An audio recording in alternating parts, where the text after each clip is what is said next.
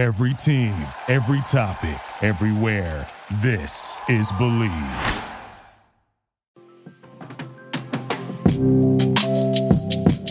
Welcome to the podcast Three Sides with me, Erin McLeod, where we will talk about all things that fall under the umbrellas of high performance, passion, and equality. So, today's episode, we are going to dive a little bit more into mindfulness, a little bit of the history of it, and stress. Last time we were so fortunate to sit down with Dr. Rachel Linval, and she kind of went over the definitions of mindfulness, how it's impacted her life, how language is important, positive thinking, noting, the art of noting, objectivity, and she also dove into the attention box and talked a little bit about stress. So, stress is this thing we hear all the time, it's thrown around. And a lot of times when you hear people talk about mindfulness, it's because they have a lot of stress. So, what do you do for your stress? I practice mindfulness. They kind of go hand in hand as of late. So, first, I want to talk about stress because when we hear that word, it's like a trigger word. Kind of like, oh my God, stress is the worst thing in the world. But really, stress is just a physiological response. You know, we have a hormonal response to a situation that could be threatening. So, you see a tiger in the distance, you're either gonna run for your life or go ahead and fight that tiger. You know, fight or flight response, as we most commonly hear it as. Your heart starts palpitating, you're breathing heavy, you start getting clammy hands, you start sweating, your muscles tighten, and you're ready for action. Now, stress is always real time. You see something, oh my gosh, you have a response. Anxiety, on the other hand, is kind of like it's not actually something that's happening right now, it's the thought of something happening. So, you may remember last time we talked a little bit about the attention box with Dr. Rachel Linval. So, she mentioned the average human being only spends about 10%, 10% in the present moment.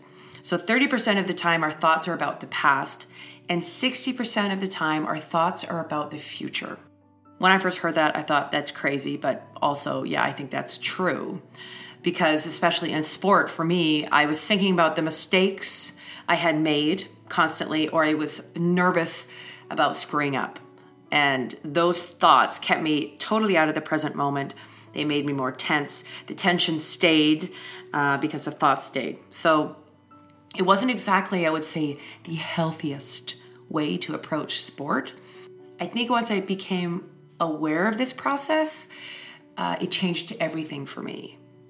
Now, first of all, we're not in control of our thoughts. And when I heard this, you know, there, there's that quote that used to go around, you are what you think. and I I know that's not true. We cannot control all of the thoughts that go in and out of our brain, but we can control our attention. So, Dr. Rachel Linval talked a lot about noting last time, and I think that's really, really important. That's the first step, right? You start noticing when your mind drifts. And when you, you start on this process, you realize, oh my God, my mind drifts nonstop. And it can be kind of a frustrating experience at first, bringing yourself back over and over and over and over.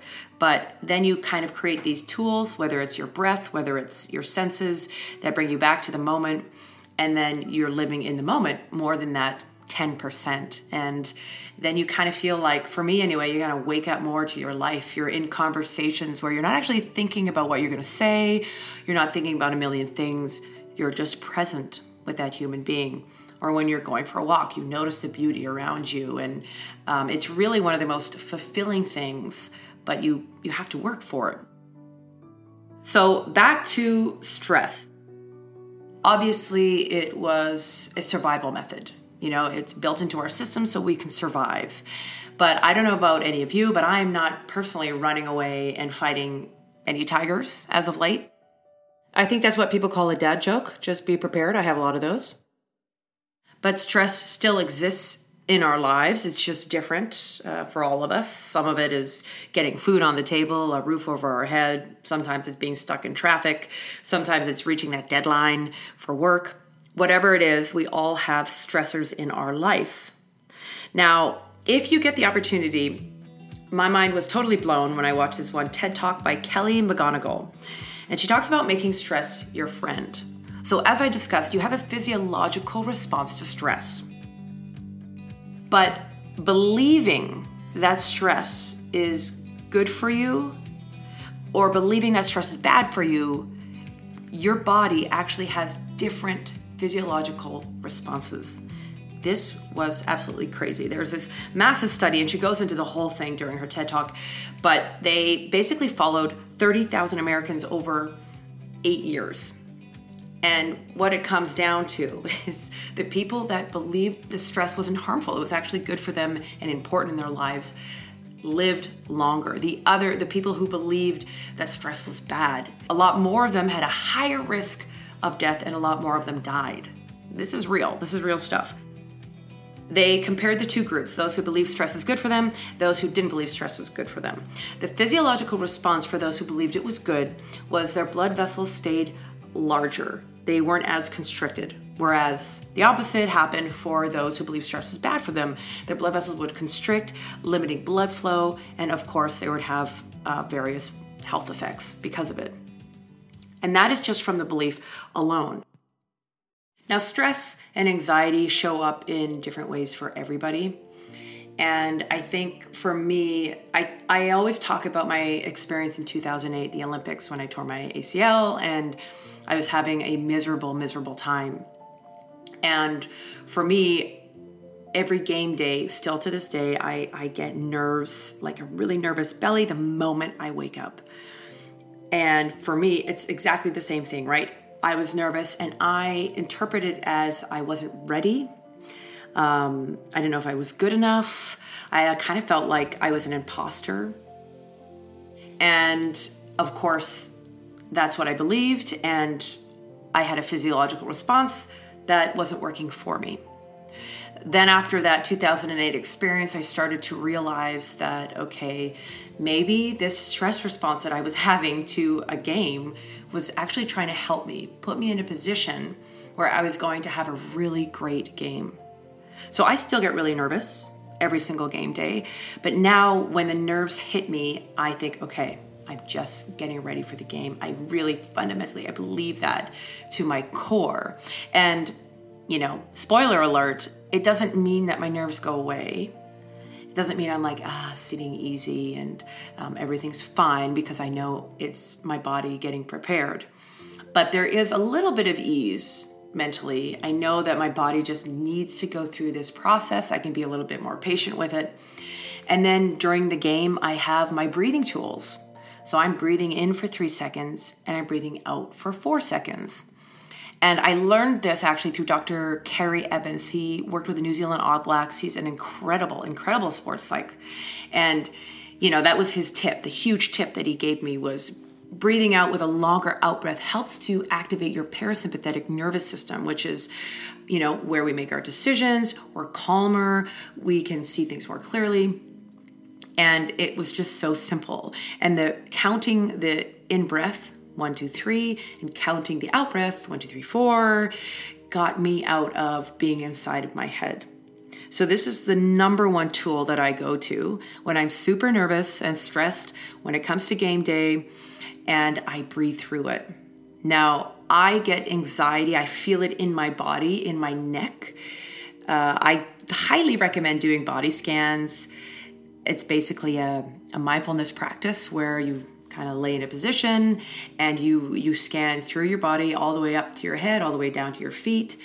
And if you can put yourself in a situation where you imagine yourself in a game or whatever makes you nervous and feel the physiological effects of that and then on the other hand what makes you really excited and feel the physiological effects of that because our bodies are absolutely incredible. The amount of information our bodies process is way faster, way faster than our brains. So, having an understanding of how your body works is absolutely clutch. So, like I said, I have a nervous belly every game day, but I also start getting really stiff in my neck. And that's how it shows up for me. And again, like it doesn't go away. I still get the stiffness in my neck, but at least I'm like, okay, I'm getting prepped for the game. So that is really important. Understanding that your relationship with your stress, however it shows up for you, really matters. Seeing it as a good thing, always giving yourself the benefit of the doubt that your body is just doing everything it can to help you succeed. And then, of course, stress is a huge part of the history of mindfulness. Jon Kabat-Zinn is like the founding father of mindfulness in the West, anyway he saw this Zen missionary talk to his his class, I guess, at MIT years and years ago and talking about, you know, Buddhist meditation. And he saw a lot of Buddhist teachers and and really studied it like crazy and, and just fell in love with this concept of meditation. But in order for um, in you know in his mind the the West to really embrace it, he had to re- to remove a lot of like the Buddhism part of it, uh, the religious part of it, and he just wanted to come from more of a, a scientific angle. So. In 1979, he founded the Stress Reduction Clinic at the University of Massachusetts Medical School. And this guy actually started this like in the basement of this medical school, having people come in and work on being present, their breath, being in the moment, and the effects were unbelievable. He also, from this experience, created the what is commonly known now as the mindfulness-based stress reduction course, which is about an eight-week program, and it really gives you the ins and outs of mindfulness. And I've taken it, and trust me, at the end of like the second week, you already can feel the difference. And the cool thing about mindfulness, they've done a lot of studies, and after just eight weeks, your brain actually starts changing shape from practicing mindfulness. Now, if any of you are emotional beings, I'm one of them. I become very, very emotional. And the problem with being emotional is it often floods our amygdala. That's where we make some of our decisions. If you're super emotional, then it's pretty hard to make clear, concise decisions coming from a place that you want to be coming from, right?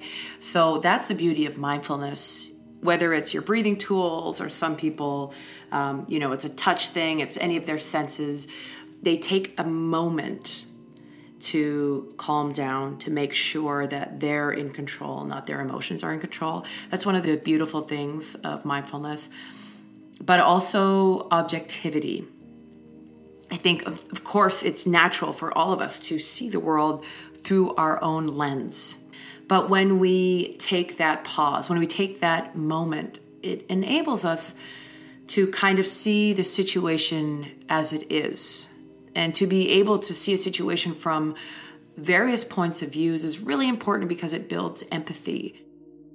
I mean, I can't count the number of times where I've been really emotional and a situation happened and I have literally interpreted it into meaning so many different things. You know, like if you've ever been in a rainy day and you're like, oh, this day is going to be horrible and I'm going to be late for work and this and that. And you kind of like build this story in your mind when it's like, oh, it's just, it's just actually raining. You know what I mean? Or if you see someone that you like that you have a big crush on and you kind of give them the eyes and they walk right by you and and you're like, "Oh my gosh, they hate me or they didn't see me or they don't like me." And we again, we make this story. Our brains are little meaning makers, aren't they? And really all it could be is just that person's maybe having a bad day or they're in their head about something. So that's another perk of mindfulness. Again, um, you're going to hear me chat about mindfulness all the time, but along the lines of building empathy and seeing things from other people's perspectives. Very soon, we're going to have a guest on who is absolutely legendary, and we're going to talk a little bit about white privilege and how, as a white person, I am learning more and more about systemic racism and a lot of things around me that I've kind of been blind to up until recently. So, join me on the next episode. We'll dive deeper into that. But before we do, I want to end with applying uh, the last two episodes. Uh, when it comes to mindfulness, applying some of the things you may have learned. So, we've talked about noting with Rachel, with Dr. Rachel Linval, and I just want us to quickly go over a simple practice. So, wherever you are right now, you could be sitting in your car, sitting at home. All I want you to do is take a deep breath in for three seconds And then exhale for four seconds. We're going to do that two more times. Breathe in for three seconds. And exhale for four. And again, in for three seconds. And out for four.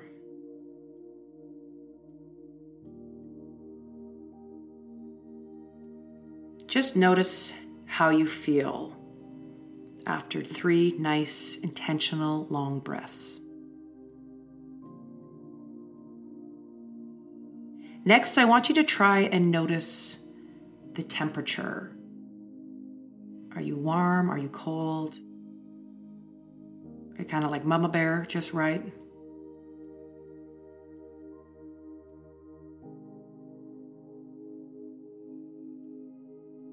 Next, I'm going to ask you to open your peripheral as you expand your vision. So, if you're looking straight ahead, keep looking straight ahead, but try to see as much as you can. If that's the ceiling or the sky and the ground beneath you, side to side, opening your vision really helps to calm you down. So, as much as you can, take as much as your surroundings in while maintaining that forward gaze.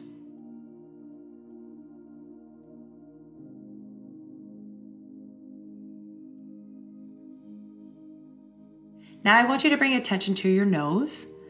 See if you can smell anything, whether you're in your car or outside.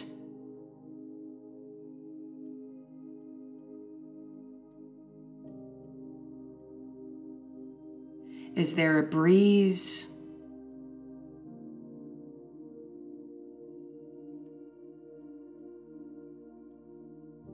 Okay, and we're gonna finish just for 20 seconds just want you to breathe in a natural way, and we're just going to go a little bit silent here. And all I want you to try and do is notice if your mind drifts. And if it does drift, don't be hard on yourself. It will inevitably drift. Just try and bring it back to your natural breathing. Okay, so we're going to start right now.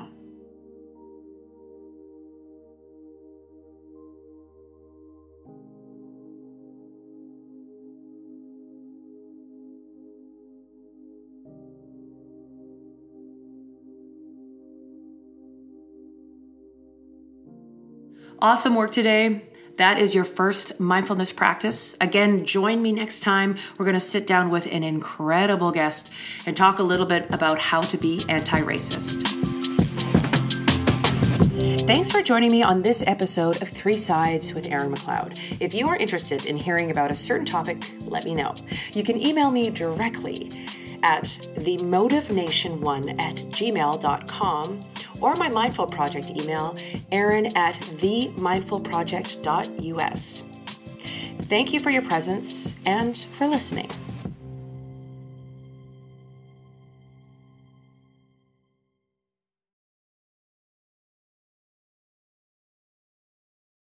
These days, work is in trouble. We've outsourced most of our manufacturing to other countries. And with that, we sent away good jobs and our capability to make things. American Giant is a clothing company that's pushing back against this tide. They make all kinds of high quality clothing and activewear, like sweatshirts, jeans, dresses, jackets, and so much more, right here in the USA. So when you buy American Giant, you create jobs in towns and cities across the country. And jobs bring pride, purpose. They stitch people together. If all that sounds good to you, visit American Giant.com and get 20% off your first order when you use code STAPLE20 at checkout. That's 20% off your first order at American Giant.com with promo code STAPLE20. You know, when you're listening to a true crime story that has an unbelievable plot twist that makes you stop in your tracks? That's what our podcast, People Are the Worst, brings you with each episode. I'm Rachel. And I'm Rebecca. We're identical twins who love true crime cases that make you say, didn't see that coming, and we hate the people responsible for them. Listen to People Are the Worst now on Apple, Spotify, or wherever you get your podcasts.